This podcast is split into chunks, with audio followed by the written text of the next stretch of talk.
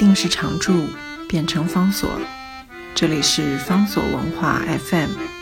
在阅读方式不断创新的时代谈共读，是因为我们相信，当我们在阅读时，也同时在被阅读。今天为大家介绍的书，作者是 Gary Paul Nabhan， 他所写的这本书呢，叫做《香料漂流记》A Spice Odyssey。啊，的的确确就是从一个香料中心的这样的一个焦点来看人类的历史。如果我们以香料作为人类历史的中心，我们看到的非常重要的一件事情，那就是它的迁移。我们会发现，在所有人类发明的东西，香料在现代文明发展之前，香料它运动、交通、交易、运送，它所产生的广泛的在地理的分布上面是最广的。从这个角度来看， Nabhan 接着他就要问这个有趣的一个问题，那就是如果从这个角度来看，其实随着香料早就有一个特殊的全球化的路线以及全球化的那样一种现象存在。以香料为主的全球化是一个什么样的全球化？那样的一个全球化跟今天的全球化有一些什么样根本的差别？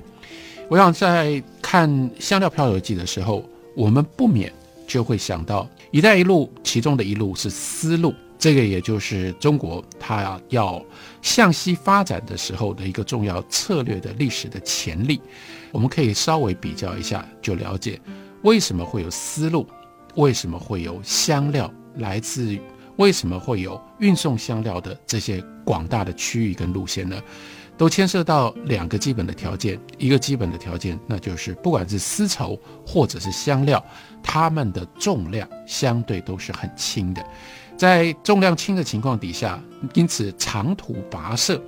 一来你长途跋涉运送是有可能的，二来在那个运送的过程当中，你不需要付出昂贵的运送的成本，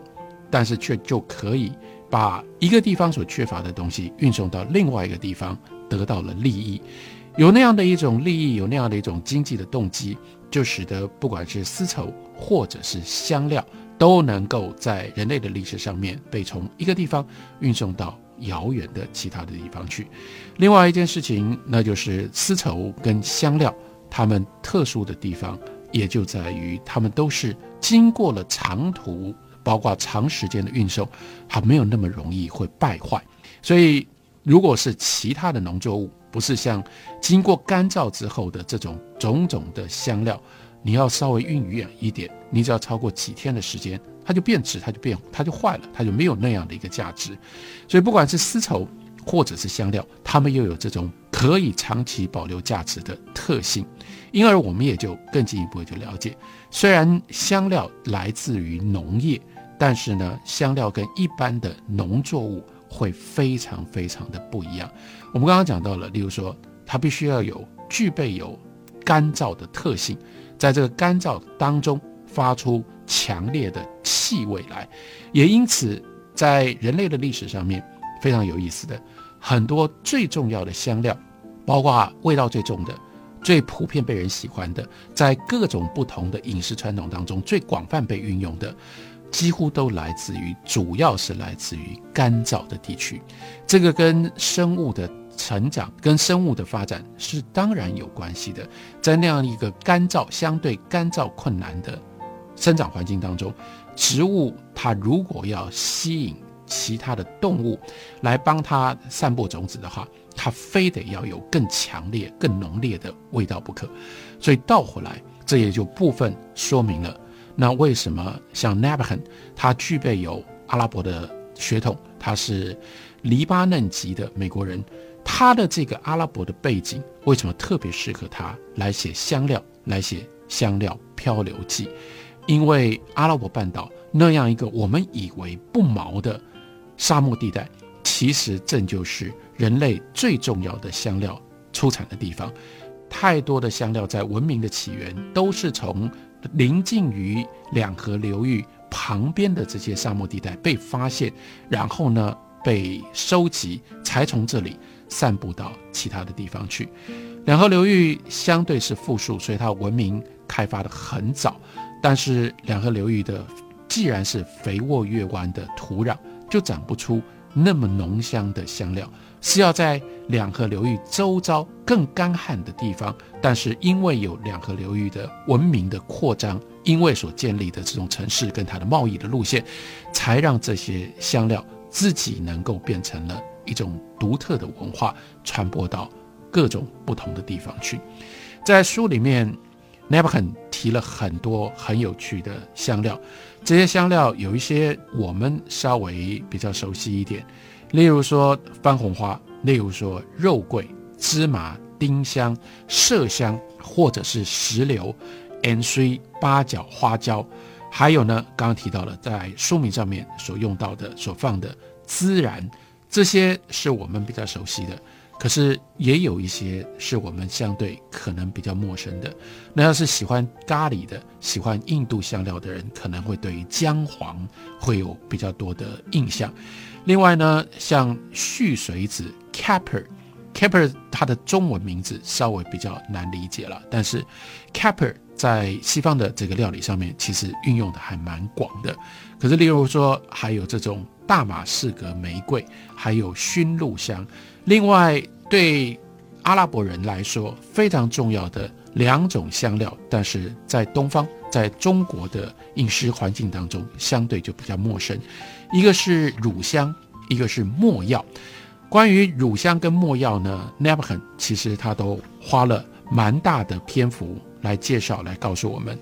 像是他告诉我们说，在乳香是令人难忘，因为它的香气呢，不是来自于花朵，也不是来自于果实。乳香会发出什么样的味道？那就是你必须要把那个乳香树的树皮割开，这个时候呢，割开的树皮就会产生了强烈分泌出来的那个乳汁，就产生了强烈的浓香，因而就使得乳香这样的一个香料，它就带有了在文化上面或者在感情上面的象征意义。什么样的象征意义呢？再说一次，把刚刚没说完的这句话用书里面的方式把它说完。乳香令人难忘的香气并非来自于花朵或者是果实，而是来自于伤口。它很像 Francis of Assisi 圣方济各，或者是那个耶稣基督这样的圣人，身上的圣伤淌着血汗，脸上流着泪水。无论是季节性暴风雨降临时树枝的鞭笞，或者是行经此地觅食的骆驼的撞击，或者是阿曼、也门与索马利亚的采集者以粗糙的短刀划开，这受伤的灌木都会给予几公克的树胶，就是树里面的树脂，那是它唯一有用的产物。但如果它的伤势太重，或者是采集者太贪婪的话，过于频繁采乳，那灌木就会早夭。所以乳香它的来源就造成了非常特殊的，让人们永远都会记得这样一种香料，因为它是来自于伤口。乳香引进到了巴比伦，引进到了希腊、罗马跟埃及之后，就变成了纯洁、永生跟财富的象征。乳香会再用在很多地方，除了用在烹调上面，例如说乳香呢可以用来熏香遗体，所以在葬仪上面有的时候也会用到。另外呢，爱侣在享受鱼水之欢前，有的时候也会用这种方式来增加调情的乐趣。在希腊罗马的神殿、犹太会堂、清真寺跟大教堂都有乳香的踪迹。乳香呢是透过骆驼商队往北前进，把乳香才能够送到希腊罗马的这些中介的手里面。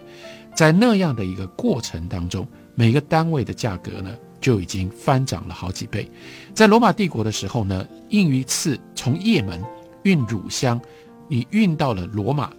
你知道这个费用可以相当于地中海东部农民或者是工匠整年所得的5倍。那你就可以理解说，刚刚我们讲到了这本书它有趣的地方，那就是它对于香料的描述是那么样的全面。你看我们刚刚讲到了乳香，乳香他就提到了，当然有它自然史的一面，那就是乳香究竟是什么样的植物，这种植物为什么会产生这种香气。可是接下来也有它文明史的部分，文明史的部分就让我们知道乳香它的种种的用途。接下来又有经济史的部分，让我们知道乳香如何变成了这么重要的一个经济作物，在它的经济作为经济作物的经济交易的路线上面，它联合起几个非常重要的地区。最后他还告诉我们现实上面的乳香的用途，所以他说到今天乳香主要有4大用途。第一呢，有人仍然把它拿来当作熏香，有的时候呢可以当作空气芳香剂，还有当传统的止血药。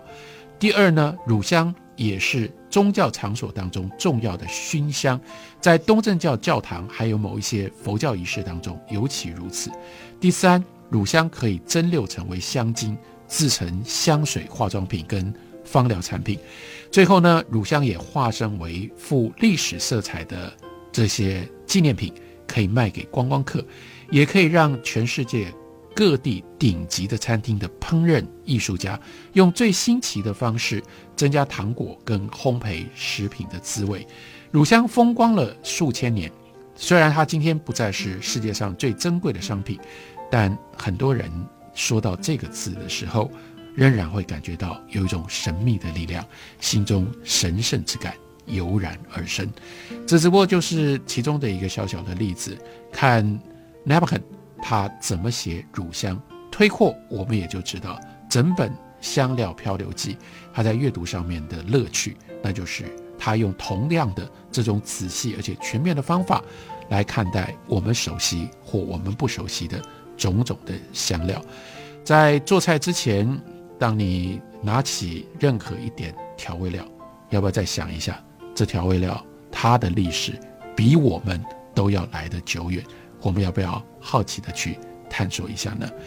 如果你有兴趣，就来读 Gary Paul Nabhan 他所写的这一本香料漂流记。